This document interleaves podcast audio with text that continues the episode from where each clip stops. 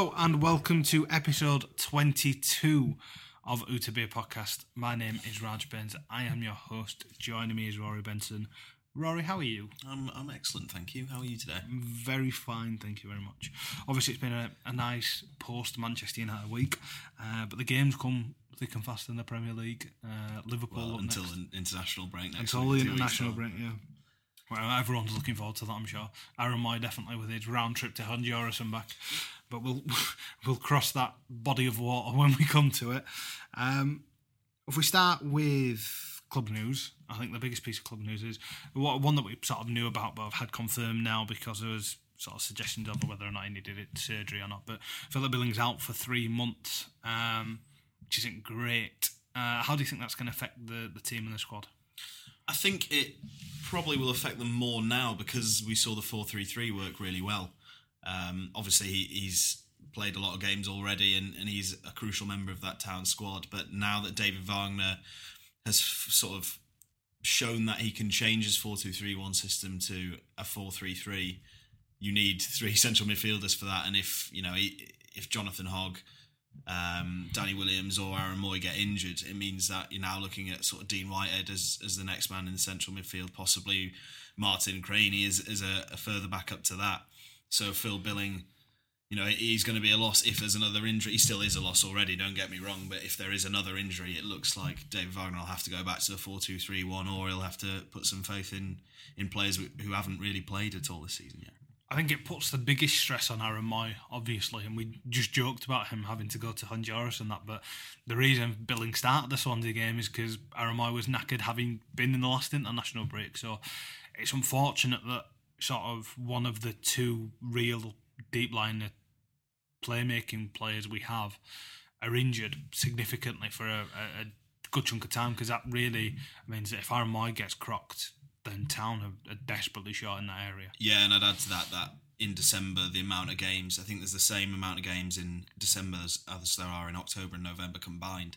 So that's I think it's about eight or nine games in one month. So you know Aaron Mooy can't he can't play all of them physically can't because it, it you know it will inevitably catch up with him. Hmm. So you need to be able to rotate. That means that you're gonna now have to probably go back to the four two three one and, and rotate between Williams, Mooy, and Jonathan Hogg.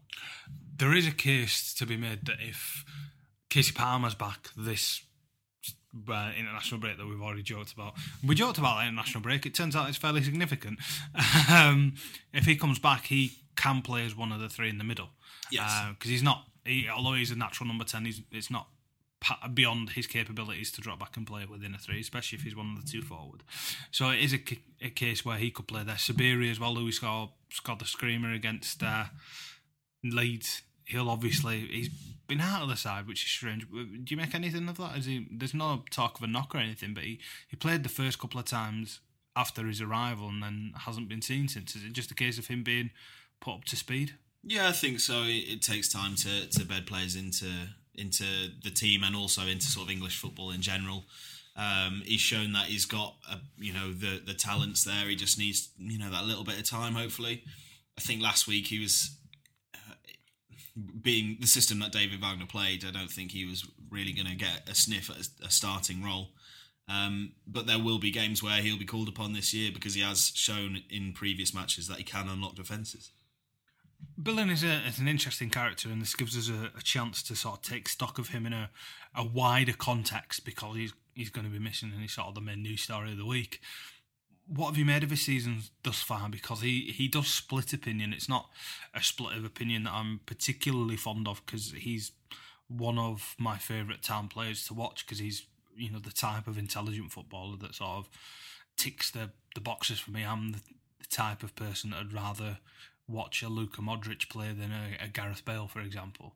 Um, and that's down to individual taste. I understand.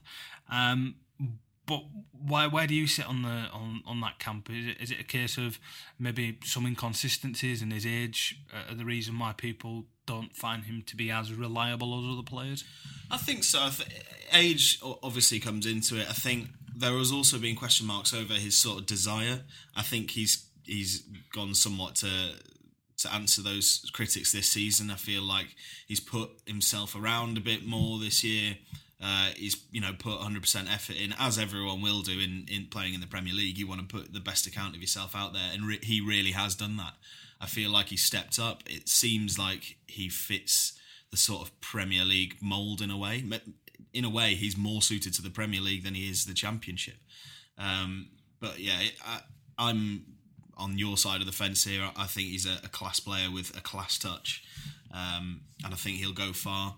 He just needs to keep producing as he has been doing. It's unfortunate that this injury's come where it has because I, I, think he's had a good season so far. Um, but hopefully he can he can re- recapture that form when he comes back uh, in three months' time. Do you not think those those issues regarding attitude? I think is probably the, the umbrella term for it. Is that not down to do? Not is that not more down? Sorry, to maturity than anything else. Given his age, given the fact that you know it can't be easy coming from a smallish club in Denmark to another small club in Huddersfield after what when you're 16 years old on your own. That's a big adjustment to make. It may just be a case that you know he finds it difficult to to motivate himself every game because he's not had a, a complete run in the team. He's either been injured as he's playing well or he's been taken out of the side because other players are in better form than he is. He's not really had 10 to 20 consistent games back to back to really bed himself in like other players may have been afforded. Possibly, but I think if you're in and out of the team, that should motivate you even more because you want to start every game. That's what every footballer wants to do. Um, I don't know. I, I, think personally, I don't see it as an attitude problem for him. I just, I think no. that's just the sort of player that he is. I think he's personally, I, I think he's more of an advanced midfielder. I, I could see him playing the number ten role for Town. Uh, I think we've mentioned it in a previous podcast that we do believe he's got the, the sort of skill set to play there. Mm. And I, I, I, think possibly he, he's played a lot next to Jonathan Hogg, which probably doesn't help because Jonathan Hogg runs all over the place all the time. Yeah.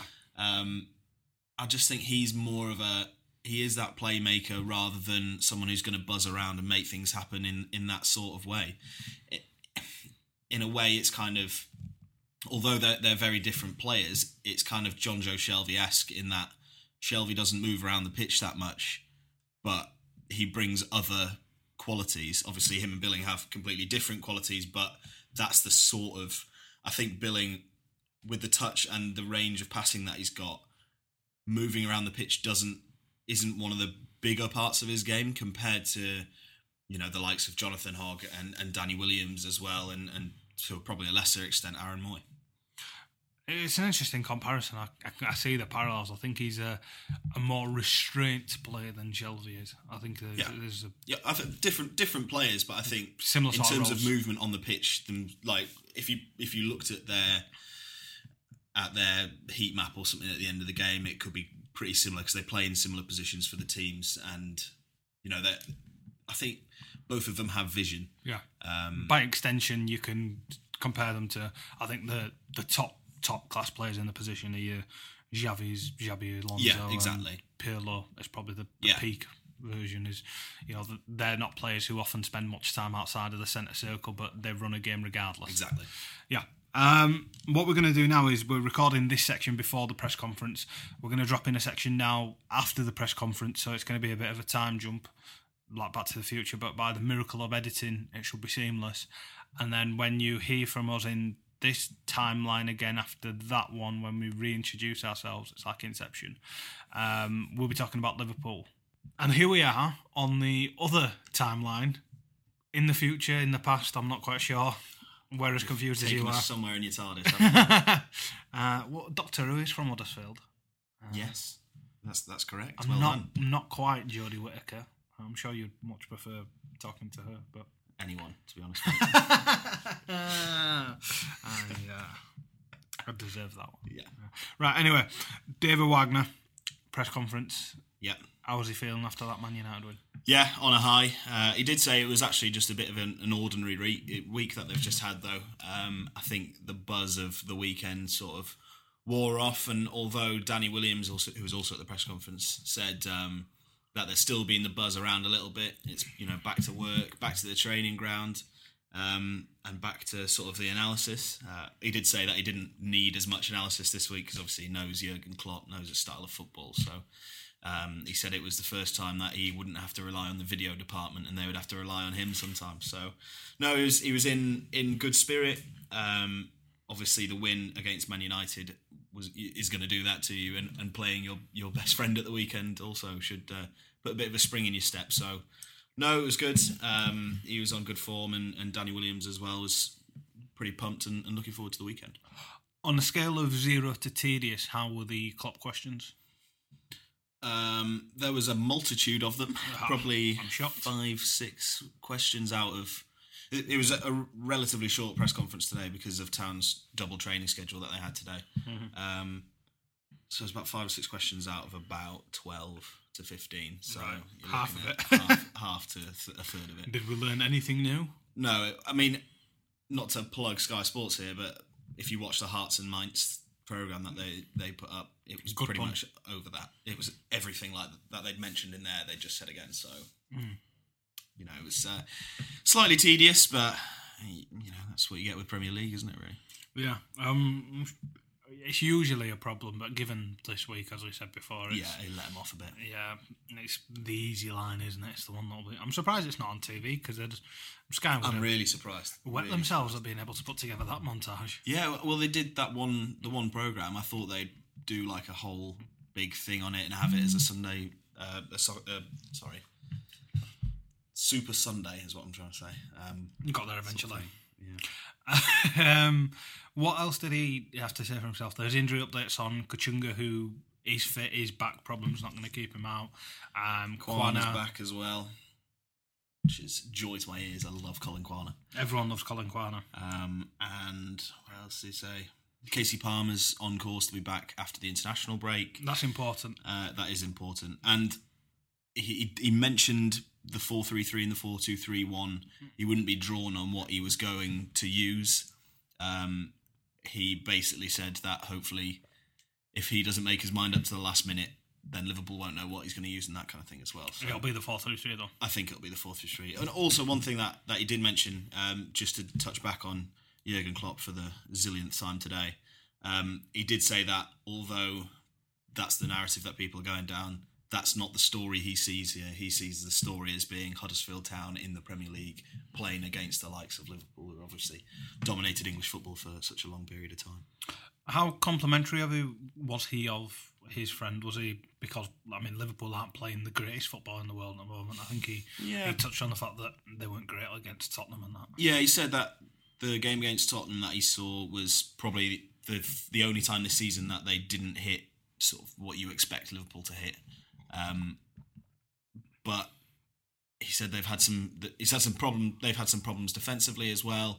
Touched on that, but wouldn't again wouldn't get drawn about how he was going to try and look to sort of capitalise on that or anything. So it was um, Point and laugh at Dejan Lovren.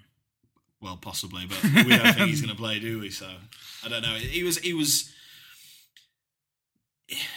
he thinks Liverpool have been playing well apart from Tottenham, um, and he was a bit cagey about how he would like to to go about you know setting about Liverpool, but um, that's to be expected, and that's like most weeks, isn't it? Really.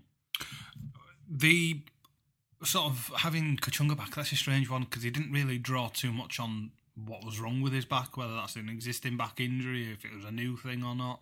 It was a strange substitution at the time. I expected more to be made of it, but it was sort of just a, a comment in passing, which I wasn't really expecting. Yeah, I think it was just something. I don't know if he picked it up on the day A or bit of not. But- set him right. Yeah, yeah, but yeah, obviously it's, it's only taken him a week to get to get over it. So uh, hopefully, um, he'll Do you uh, think he'll start, or we, we discuss this later on Yeah, yeah, because we know what's coming? yeah. Um, I don't know. I think it would be easy for David Wagner to to keep him out because he's had this minor injury, and also because Rajiv van La Parra played very well. Uh, but I won't I won't spoil the rest of the podcast for for anyone. It's a, wait, is it? Did we talk about this later or did we talk about this earlier? later. Okay. You're getting See, lost, this is lost in the, yeah, timelines. so many timelines. Man, I can't do it. Um, he also talked about um, Moss leaving, Yes, he did. uh, which is an interesting line because the, the thing that I pulled out of it was that he said he'd be looking after it. He said that the club are still looking for replacements and everything, which is um, sort of the club line. But do you think there's any possibility that he will grow his position from head coach to manager? No, I don't think so. I think from what obviously again he didn't go into detail on it because you know the club are looking for a replacement and that kind of thing.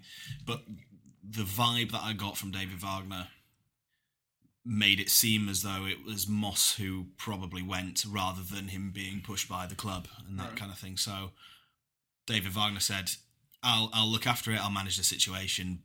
Despite how desperate we are to, despite if we are desperate to um, to bring someone back in, so I think we'll see someone else through the door at some point. Um, and to be honest, I think that's what I think that's what suits David Wagner. Although obviously you need a say in in recruitment and that kind of thing. He, I think his qualities as a coach shouldn't be underestimated, and uh, as much time as you can give him on the training ground is only going to benefit the club, rather than him having to sit in his office and phone agents and that kind of thing. I think just taking that away from him, and look what it's done in the past as well. Like it's proven to work, so why would you uh, steer away from that? I think they should bid for Messi. And I think that would be my my suggestion. Dean Hoyle's got the money after selling Card Factory, 350 million, that should do it. Yeah. probably. I think I think that would probably just about get it, but then Dean Hoyle would then end up having to sell the club, wouldn't he? Unfortunately, but you'd have Messi, wouldn't you? You'd So Messi. you'd sell a fair few shirts, I think. they they don't have any though. also a good point. I can imagine it's bad enough if they did bring him. Sorry, lads, we've run out of M's. Um, the Danny Williams, if we move on to him, he was quite impressive, but you say he's quieter than you expected him to be. Yeah, I, I guess just judging by his demeanor on the pitch, not only the way he plays, but you know you can see him shouting on the pitch. Um, you saw it when he played for Reading in the playoff final. He he led that team. He was you know a, a captain figure in the centre of the park. Um, but yeah, and then you and you talk to him, and he's got a German accent. He's very softly spoken, very very quiet. Um, still had enough to say for himself, but wasn't the. He- He's not like Zanka, who's a bit larger than life. He he was much more Or Hef. or, or Hef, yeah, he was much more um, withdrawn, very thoughtful about what he said, Yeah. um, and yeah, uh, very honest as well. He said he appreciated David Wagner's honesty, and you can tell that that's something that he holds, you know, pretty dear to himself because I think he- he did say that he wasn't at 100% after his injury last week. Uh, he said he's feeling like he's getting towards 100% now, but maybe still isn't. Um, so yeah, it was, it was refreshing to see a player being so open and honest, and um, yeah, and, and one that's obviously enjoying their time in West Yorkshire as well.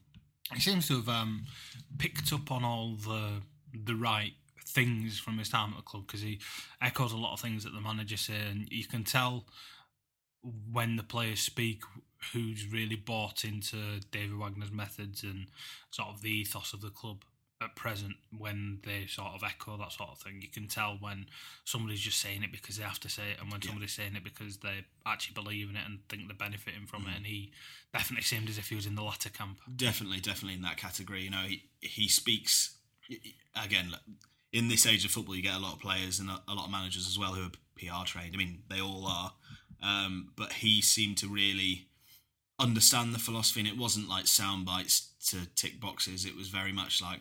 You know, this is what we believe. This is what I believe. It's what the manager believes, and it's you know what the club believes, and it's what's you know done them well going forward. And it's nice to see he's bought into that, especially you know pretty quickly. He, he joined in July, didn't he? Not it wasn't an early move. Um, so yeah, it was it was good to see him enjoying enjoying Huddersfield Town, but also understanding what the club is about. He spoke about the community aspect of it as well. So uh, no, Yeah, was- David Wagner nice talked about the firework event and stuff. He did, yeah. He said he said you know they're professional footballers, but they're still part of the community, and they aim to give back to the community in whatever way possible. Um, 'Cause I know he said been- they're still people, and Yeah. he said you know he, he likes fireworks, and his, his, his family like fireworks, so they went to go and see them. And He's been uh, slightly touchy in the past about um, the openness of Canal Side. It's not something he's completely against, but he is very much of the opinion that the professional football should be kept separate to the Yeah. Nanwichers. um, which I think is only I don't the, think anything should be kept separate from a sandwich. especially your mouth. Yeah, Um, exactly. But um, you know they've renovated the backside of Canal Side, if that's an appropriate sentence. Um, but you know that that massive. Have you ever been? Have you ever been in the the rear of the training ground? it's not getting any better, but Yeah, yeah. We they used to have the press con- the, at the beginning of the season. They had to shift where the press conferences happened. okay. So we used to have to walk through to the back and Yeah. into like a it was like a portable office space. Oh right, so they had in porta cabins. Yeah, pretty much. But but where it was, it was a it was a classroom for the younger sort of players Hmm. to understand their position on the pitch and that kind of thing. So That's actually what to be a David. Wagner did with the first team when he first came in. He gave them theory-based lessons of Yeah, how to that learn. that that would have been where they've done them. But now they've got this new space which is uh, dedicated to uh, to press conferences. Yeah, so um, that's interesting. But yeah, he, he personally oversaw the sort of redevelopment of Yeah. that. So because it used to essentially be the the groundsman shed full of Yeah, equipment. yeah. It just means now anyone in the public, I don't think they can go out No, no, to the back to see them train because I know David Wagner on Fridays he does a a tactical training session where he'll have one team set up like Yeah. the other team and the first team who are the players that will play.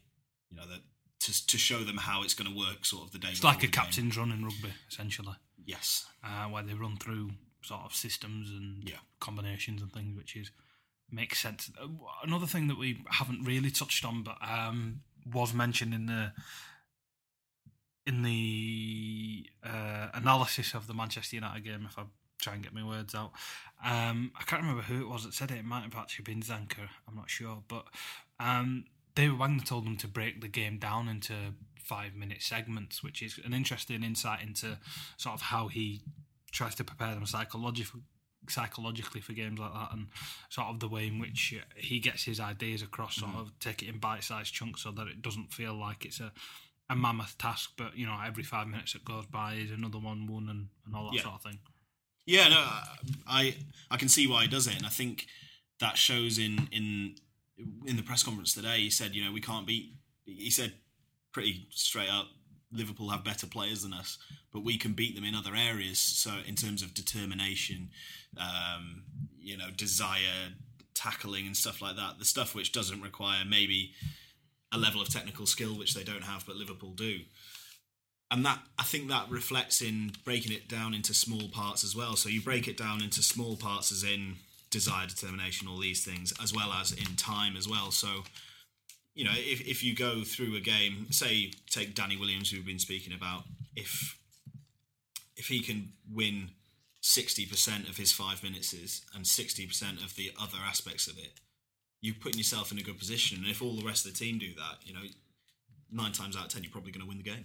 yeah I agree it's a, it's a good way of sort of managing the sort of load ahead of them Yeah, exactly. And if we talk about Liverpool now, um, we're back in this timeline. You you'll, you won't have noticed that. Cheers, Doc. Yeah, I'm not. I, I don't know how I feel about that. You can't Um, be Martin McFly because that's me. Yeah, I'm not. I- I'm not amused with this situation. But if we, if we talk about another team that probably aren't amused with their situation, it's Liverpool. Um, they seem quite vulnerable at the moment. Is that fair? Yeah, um, defensively they're all over the place. Um, obviously they played against Tottenham, who were a very good team last last time out, but it was just simple errors. In in a way, it, it's to a greater extent than what Town were doing earlier. In that it was individual errors that were costing them, but it seems to be costing Liverpool more or less weekly now. Yeah, Um, obviously they smashed Maribor Town would beat Maribor. but yeah, I think they're probably Town would beat Maribor, and uh, and yeah, and I think you know they just they put all their eggs in one basket in signing Virgil Van Dijk, and it just didn't happen.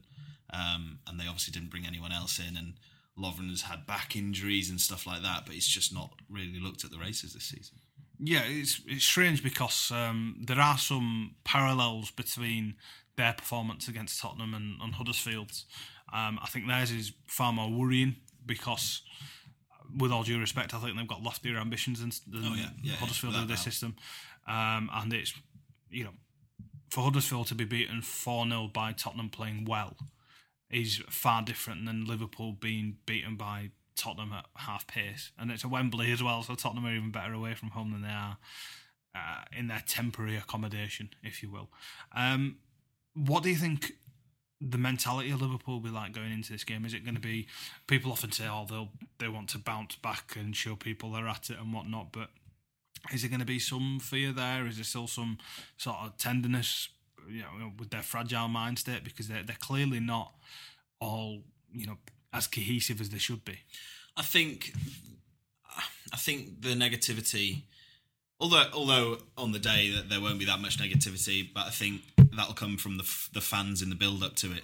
Um, obviously, the fans aren't very happy with the the last result against Tottenham, and they, you know, not thrilled with the defensive effort so far this season. But I think on the day, you know, what Jurgen Klopp does well is motivate players. Uh, he also obviously brought in this system, which I guess town fans are, you know, reasonably familiar with. Um, but he can really, really motivate players. So I don't, especially coming up against, you know, best friend and best man David Wagner. I don't think.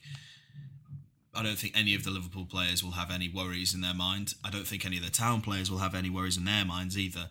Um, and to be honest, I'm looking forward to a cracking game because I think it's going to be a, a, good one. The whole Klopp versus Wagner thing is something that has uh, in the past annoyed me because I think it's been brought up when not appropriate. I think yeah. the whole best mates Wagner's yeah. just it's a it's a well trudged narrative, isn't it? Yeah, and the fact that people are still doing it is you know you can tell the person who's not seen much of Huddersfield Town if their introduction includes Jurgen Klopp's name. Yeah. This week is a bad example because obviously that is the narrative. If there's any week where it's inexcusable, where it's excusable, sorry, it's this one because obviously that's the, yeah. the natural entry into the game. I actually think it's quite interesting in terms of how they are going to go into it because David Wagner showed a certain degree of pragmatism against Manchester United. Um, but against his best mate, I think there's going to be a temptation to go for it. And I think Jurgen Klopp is set up exactly the same way mentally. If you think of the way that, you know, if you play your mate on FIFA or, you, you know, a sibling or something, there's a rivalry there. 4 2 4 immediately. Yeah, and exactly, the, there's the same thing with um, with these two because they're that close. It's not going to be a case of they're happy with a draw. If anything, they'll want to win this game more than any other because next time they have a beer, they want to be able to say to their mate. Do you remember that time we came to Anfield and beat you and whatnot. Do you think that's going to feed into or not? Because there's in the back of my mind, I can see this being three, four, four, five, something daft like that. I, I can see where you're coming from, and and if it was me, I'd do everything in my power to win the game. But being the Premier League, both managers are going to do that anyway. Um, David Wagner will go to Liverpool thinking that he can get a point, possibly even three. Jurgen Klopp will, will obviously be going for three points at home. I don't think for either of the managers it'll make it any different that they're coming up against against their best friend because it's football is a results business and it's also it is a job before anything else and you know as as much as you do want to get one up on against your mate you want the three points more than that you want you know i i can see where you're coming from and i agree that there's going to be goals in the game but I don't think it makes it any different for the managers in terms of preparation and in terms of getting their team up for it on the day. I think it should be business as usual for both of them. Yeah, and obviously for the town players, they'll they'll care less that it's their manager's best mate, and they'll care more that it's their first time going to Anfield. And oh yeah, absolutely. I mean, Anfield is a, is a great ground to, to go to. It's you know the fans are right unless you're in the way unless you're in the away end where that the roof cuts off half the pitch for you. Is it? Yeah. Uh, I was quite low down when I was in the way in there, so I could. yeah, if you sit anywhere towards halfway to the back of that away end, uh, as it was the last time I was there, um, it's built in such a way that the roof overhangs the pitch and it cuts off the other goal. So if something's happening down one and you literally can't see it. It's a terrible design, but it's an iconic stadium regardless. Yeah, iconic stadium. Fans are on top of you. The atmosphere is always brilliant. So, you know, I, I don't think Town will need any geeing up from David Wagner, although he'll obviously do his best to.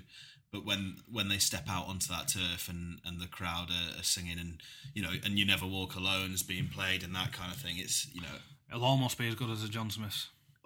Almost, not quite though. Um, Liverpool, if I've been serious, do have three threats up top. Uh, not small yeah. ones either. Uh, that's why, even though they are comical in defence, they still have threat. Um, Mohamed- Interestingly, interestingly, they've not they've scored less goals by this point this season than they did last season. yeah, they're not taking as many chances as Not they should. taking them, no. Despite Mo Salah, like you, Yeah, you were about to Mohamed Salah they've yeah. got on the right, Coutinho on the left, Firmino in the middle. Uh, it's not a bad attack to have. Yeah, and you've, you've taken Sadio Mane out of that already, so it's just It was probably the best out of all of them. Yeah, In definitely. all honesty, um, why they didn't take 150 million for Philippe Coutinho and reinvest that in a proper defensive midfield and defender, I never know because there'd be a better team for it. But Town are better off that they didn't because uh, it's probably easier to defend against him than it is to not score say that. against. Uh, don't say that. He's going to ping one in for 40 Yeah. yards now, isn't he? Um, moving on swiftly. Apologies if that does happen. Uh, touch wood, it doesn't. But how do you see Town coping with that sort of a front line? Because we saw Lukaku come and be completely nullified. He had Anthony Anthony Martial, Jesse Lingard on.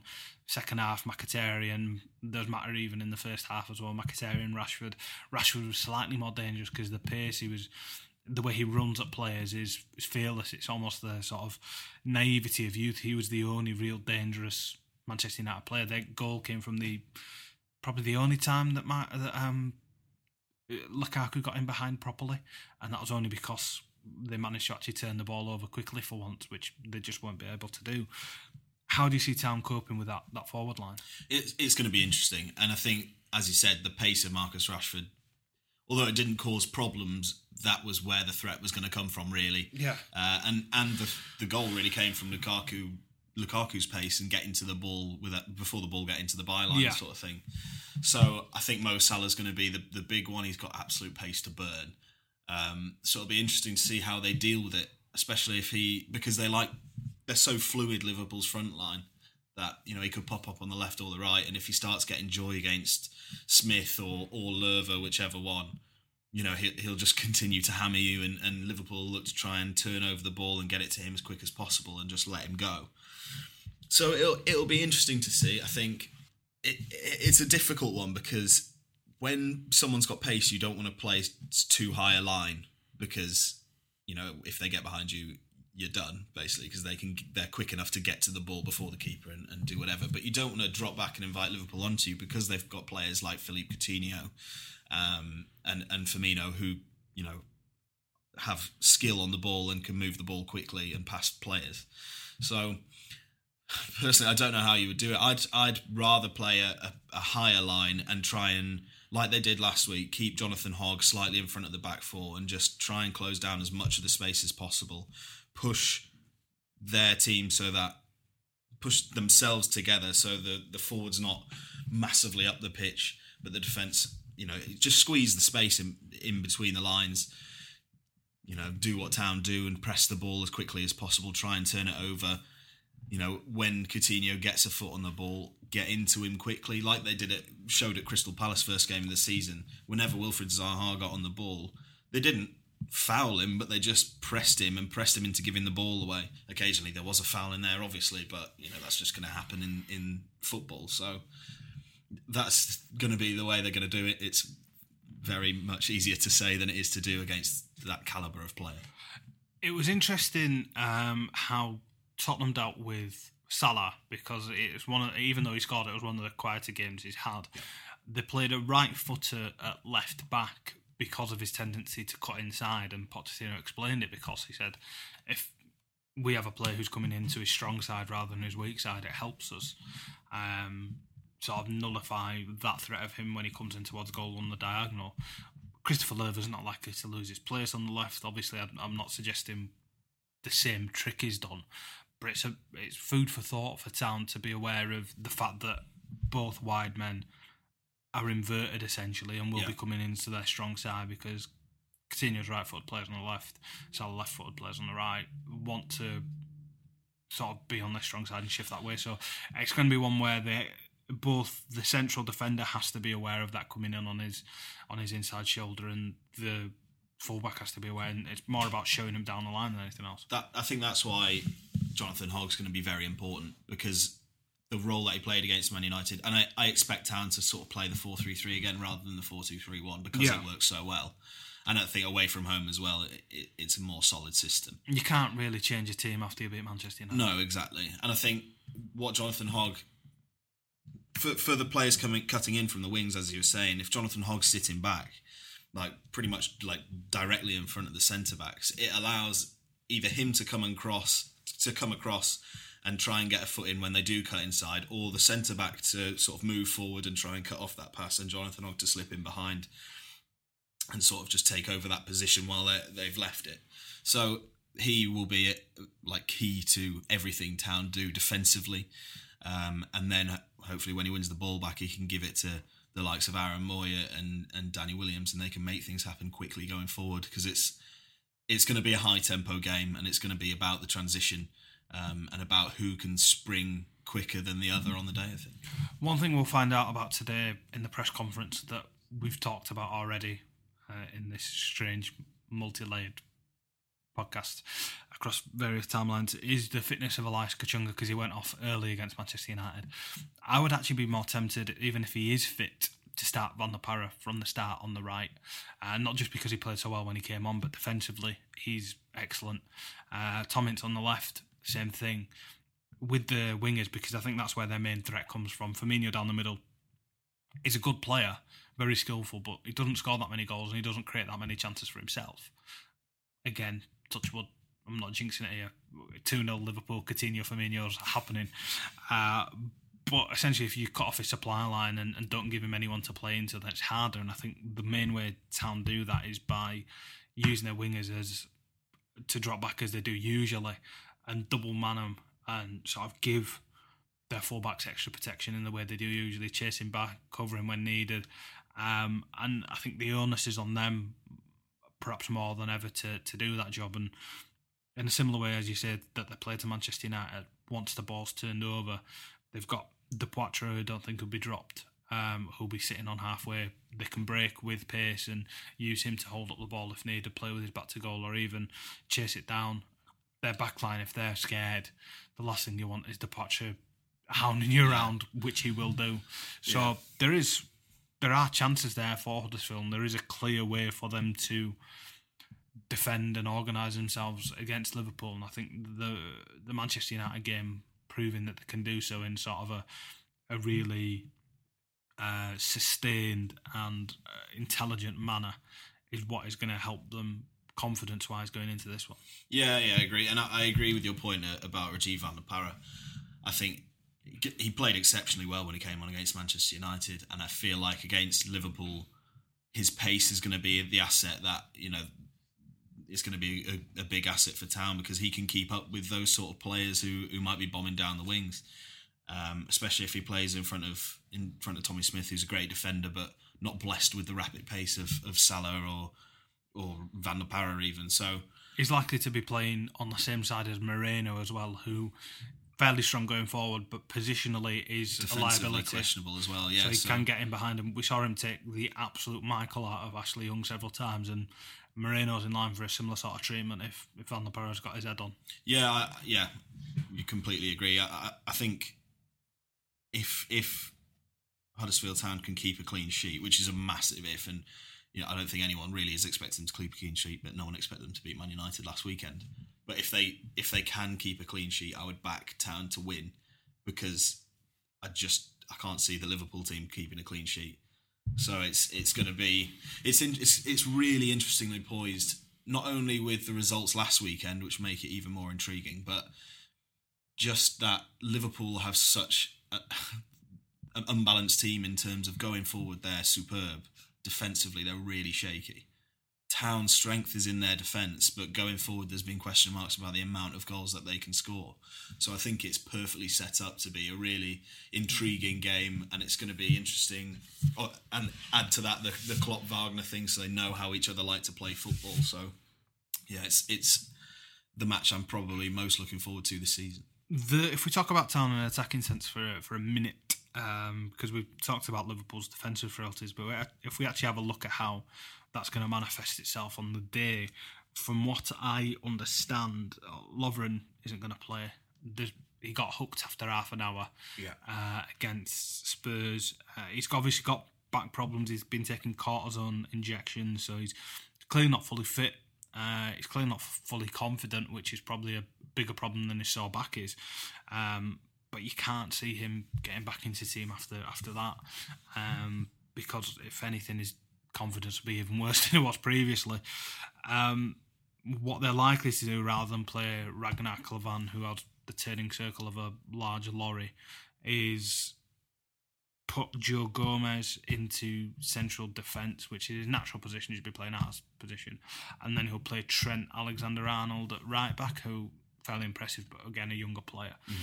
So that's a, a reshifted Liverpool defence who haven't been great already, with Joe Matip as their best defender, and he's not the greatest defender in the world.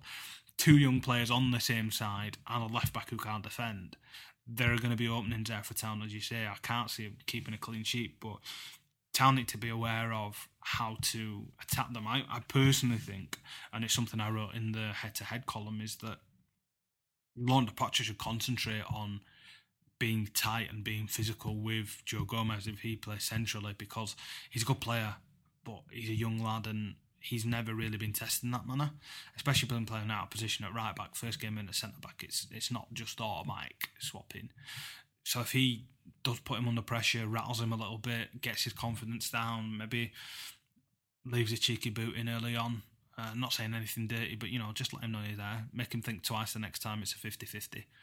Um, it's going to be an interesting game, especially with how well Tom Ince is carrying the ball. Trent Alexander Arnold is a fantastic prospect, but again, not the complete product. Um, so there are there are openings there for Town, and it's it's fascinating that a team as good as Liverpool have such obvious weaknesses, and they have no real remedy for them. It's just something they have to live with until they can recruit because Klopp hasn't shown the ability to coach his way out of the problem as other people may do. Well, I think that the the difficulty for Liverpool comes that it's not.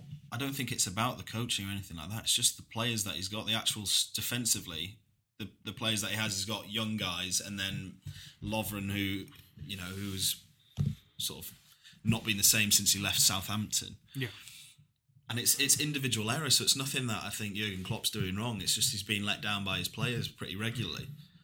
It's and as well, because it's because it's individual errors, it's hard for Town to know what to do going forward. Obviously, De Depoitre has to do everything you said. I agree with, but it's kind of Town just have to be ready to take advantage of of the error because an error will come at some point and you've got to be there to to be able to take full advantage of it and, and be clinical in front of goal.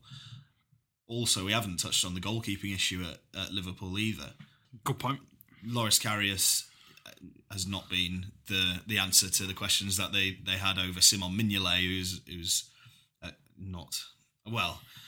To be honest, I don't even know how he moved to Liverpool anyway because he wasn't that great for for Sunderland beforehand. Um, and Danny Ward, we all know what he can do, but will he get a chance in front of those two, especially after the money that they've spent on both of them? And so, he's still, still, even though the heroics he had in the penalty shootout, he's still not the complete product. There's still mistakes in him because he's yeah. still learning his craft. So, I, so I would say just get shots in as much as possible. like, well, you know, you say it, it's kind of like a Sunday league thing, like test the keeper out, yeah. but that's what you need to do. So, hopefully, Town can get a few shots. I know Tom Tom Ince leads the shooting charts. I think without Town, scoring, without scoring. But you know, if he can hit the target, who knows what's going to happen with with the back four that they've got in front of those keepers. Liverpool's a big occasion for the Ince family as well, obviously.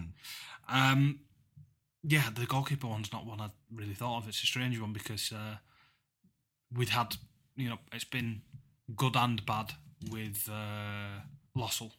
Yeah. So it, is a far more extreme version of talent. I mean, he appears to have his head back on now after the Manchester United game. There's nothing really he could have done about the the goal they scored, and he made some fantastic late saves and was as strong as he could be in the air. There were a couple of dodgy ones where they came out of his hands, but that was more to do with congested areas and things. Yeah. I don't think Liverpool are going to be that sort of way in the air because they don't have a Lukaku tap forward. yeah. No, um, but it's an interesting one. Who do, who do you think will get the nod in goal? I think Mignolet will probably get the nod. Um, that doesn't mean that I agree with that decision.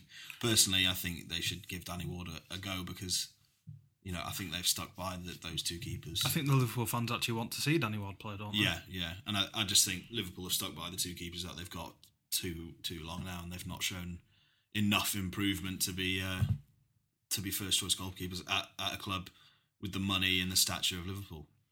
What would be your score prediction? I'm going two two this this week. I think it's one of those ones where Liverpool could score twelve. Like they can score loads of goals against anyone on their day, but Yeah. if Town can defend like I know Town can defend, and Liverpool are definitely going to be there to be got out going forward. You know, I, I think I think two two. I I I've said score draw as well. I'm not sure what it'll be because, as I say, I do have a sneaking suspicion it might be a daft affair, four four or something like that. Um, but we'll we'll see. Really, it's I agree with you. It's probably one of the most intriguing games of the season because there are so many different factors and narratives, and it's coming at such a, an important time of the season and everything, and especially with the the surrounding fixtures to give it context both teams had a week off as well, no Carabao Cup for either of them. So they'll have been concentrating on this one, and we know both managers are going to be double training and running through them on the paddock. So it's it's you know as poised as possible. Yeah, exactly. Um, we'll come back and we'll speak about the result on Monday. Not not Monday, Tuesday. I'm not in the office on Monday, so next podcast will be on Tuesday. Yeah, God, and uh, Beer 52 as well. Forgot to mention this last time. It's the first time I've ever forgotten. it's a disgrace. You're actually getting new beers, aren't you? I've just got them. Yeah, How are they? Nine or ten beers from uh, from Kentucky. They're quite nice, aged in uh, uh, bou- bourbon barrels, All right. I thought you were going to So say quite chicken nice. then. aged in chicken. Yeah, Kentucky Fried Chicken. Oh. Have you had that weird uh, chicken double chicken sandwich thing that they've got? Oh, the double stack or whatever it's called. yeah, Uh, no, I haven't. it looks that. like an absolute abomination, but there's a real part of me that is tempted. Definitely. Anyway, that's a, a conversation for another day. um, B52, pay £5.95 postage, Yeah. and then uh, you don't have to pay for the crate itself. Codes Huddersfield. Code is Huddersfield. Thank you very much for that. Uh, and I will speak to you on Tuesday. Yeah. see you then. Wie had dat gedacht? Van shoppen in Milaan naar achter de koopjes aan. Gelukkig heeft Telfort smartpakkers. Niet het laatste model telefoon, maar wel de beste prijs. Dat is toch genieten? Geniet ook zonder te veel te betalen met Telfort Smartpakkers. Zoals de Samsung Galaxy S7 met 1 gig en 150 minuten. Nu voor maar 26,50 euro per maand. Doe je voordeel mee, Telfort. Let op. Geld lenen kost geld.